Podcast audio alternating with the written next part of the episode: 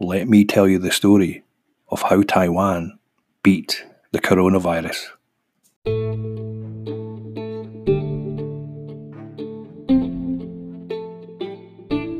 Under a hundred miles off the coast of mainland China, the island of Taiwan was predicted to be one of the hardest hit by the virus. And yet, as of June 12, they've only recorded 443 cases and only seven deaths from a population of nearly 24 million people, which is remarkable. The SARS outbreak of 2003 had taught the Taiwanese government to have an action plan in place should an outbreak ever happen again. And when the coronavirus hit, they moved quickly. Using artificial intelligence and big data applications, they integrated their national health insurance database with their customs and immigration database, cross matching people's travel history with their recent clinical symptoms, alerting people high risk via their phones what to do next.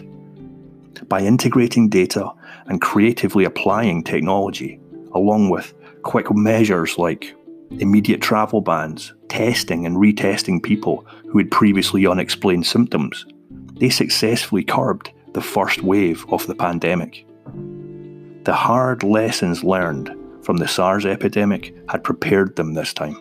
And hopefully, what we've learned from the first wave of the coronavirus pandemic will prepare us for an early, decisive response next time. Taiwan's story is important as it gives us reason to be optimistic for the future.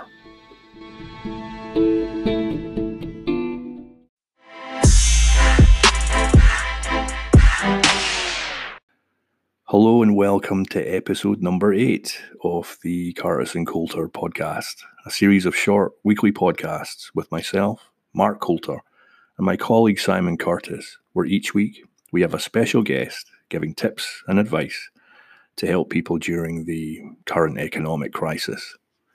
This week's episode is the second part of our two part interview with leading digital health expert World Health Organization and Google Health advisor, Mr. John Nosta.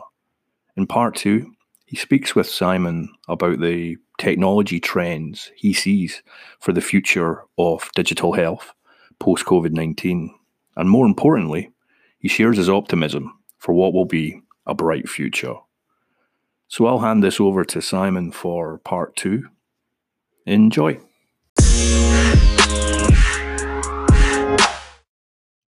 One of the things that we really want to get your your take on here is what are your optimism levels for us reverting back to normal? Obviously, there's the we're, we're venturing into the summer now. There's a lot of data being presented daily, um, weekly.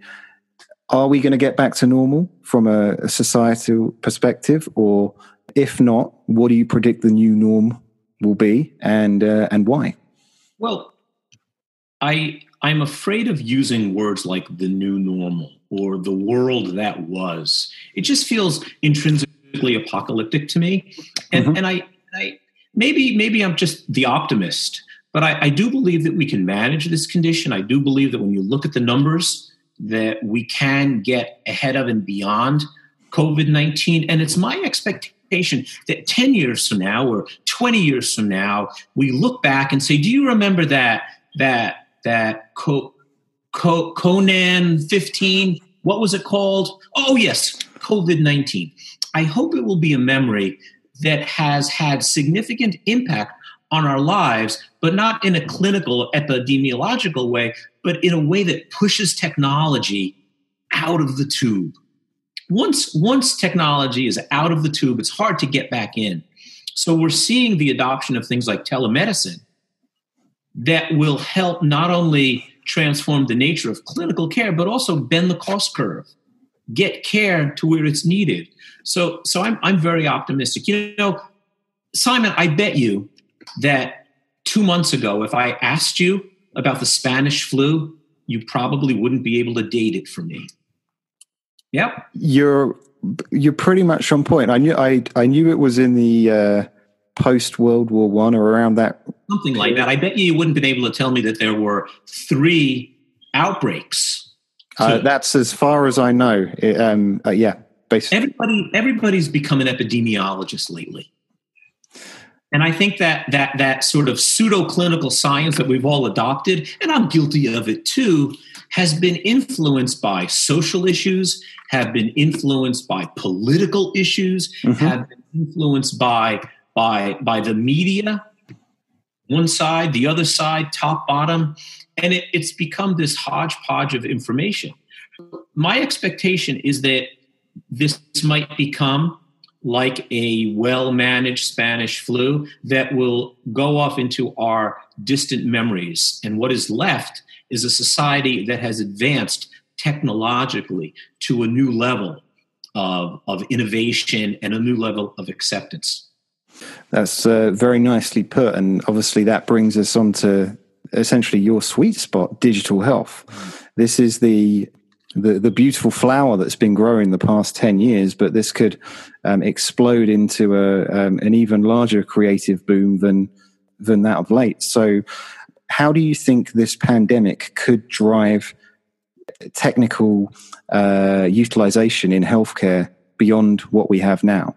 You know, we've all talked about um, exponential change, right? We have all sorts of everything is titled exponential something or other to the point where it's almost meaningless and that and what's intrinsic to the exponential curve is that sudden rapid rise or an inflection point and, and i think that is all sort of theoretically true that we do see a lot of that. But what we're seeing now is what I'm calling a triple inflection point. And I think this is very important because there are three things happening at one time that, that will really, really drive technology in new ways. The first is just the technological availability of interesting um, things from the ability to do a, um, a teleconference effectively to at home devices that can track our EKGs and blood pressure and things like that. So the technological timing is perfect, but that's only part of the equation.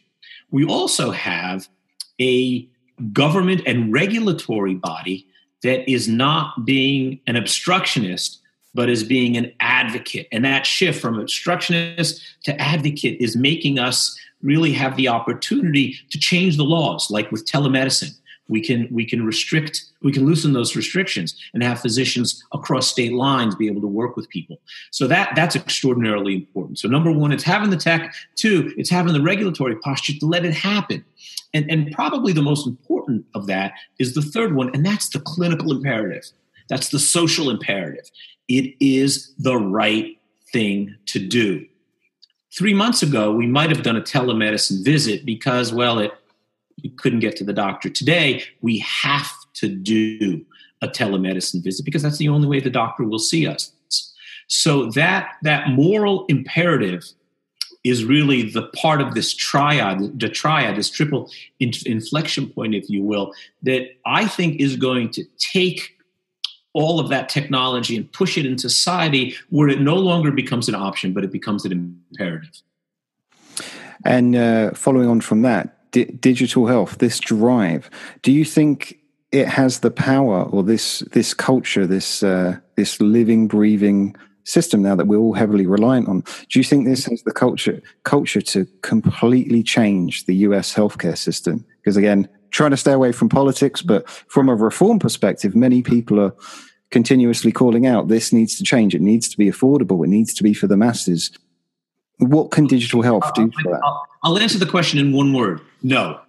so, you know, as, as, as, big of an optimist as I am, as I do see good news about COVID 19, I do see, you know, good good news about the technological intrusion into healthcare. Um, is it is it the proverbial magic bullet? No, of course not. But I think that it's part of a dynamic that's going to evolve medicine. And so, again, I, am optimistic about the role of technology, but I, I think that we have a new insight into the power of some of this information. You know, we all get up and, and look at the weather forecast, right? That's that's become engaged in our lives. What's the weather today? We even look at a weather map. Well, now a lot of people get up and they look at the COVID data.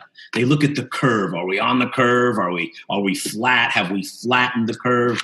That's become a part of our life. So I think that that data will become part of that. That I will look up uh, my, my heart rate data or my sleep data or my exercise data, recognizing that I can create a weather map of my biology to help drive optimal care. So um, people will will move along. Some will be early adopters. Some will not want to adopt. You know, some people still want a uh, a dial phone. They won't even use a push button phone. And the only way to move those people off that curve is to throw the dial phone away. Don't make it available. And that's exactly what we did. We threw the office visit away, something that is absolutely unheard of. Say that six months ago, and people would have laughed at you. But today, there is no office visit. All we have is telemedicine. So we are pushing people forward, yelling and screaming. And, and as I said earlier, once the toothpaste of technology is out of the tube, it's very hard to put it back.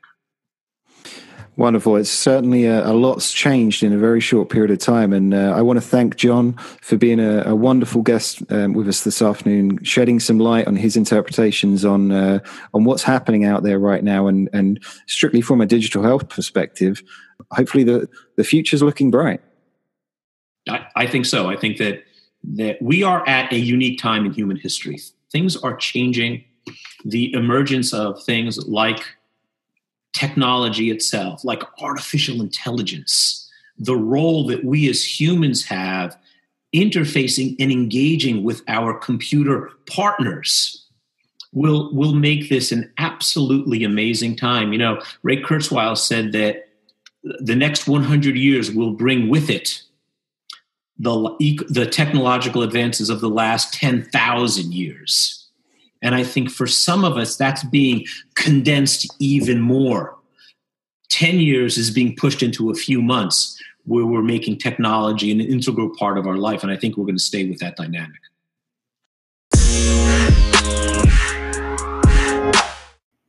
That's episode number eight coming to an end, folks.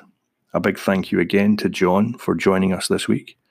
In addition to John's Nostalab page mentioned last week, check out John's own website at www.johnnosta.com. If you YouTube him also, you can see his many talks and clips, including TED Talks he's given on topics like artificial intelligence and healthcare, innovation and transformation in life sciences, and various other future of healthcare talks. I have that link as well as other research links for this episode in our own show notes section at www.curtiscoulter.com forward slash podcast. Lastly, once you're on the podcast page, don't forget to subscribe and you'll get notified of new episodes delivered directly to your inbox each week.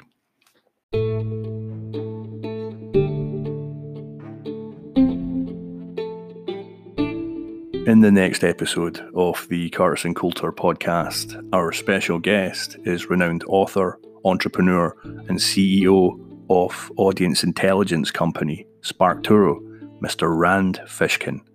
Rand gives us his expert tools, tips, and advice on entrepreneurship and content marketing. So don't miss that. So until next week, my friends, stay tuned, stay safe, and we'll see you soon.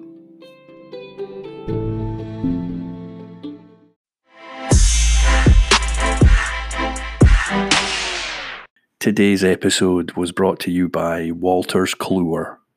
They provide trusted clinical technology and evidence based solutions that engage clinicians, patients, researchers, and students with advanced clinical decision support, learning, research, and clinical intelligence. For more information about their solutions, visit them at advertising.lww.com.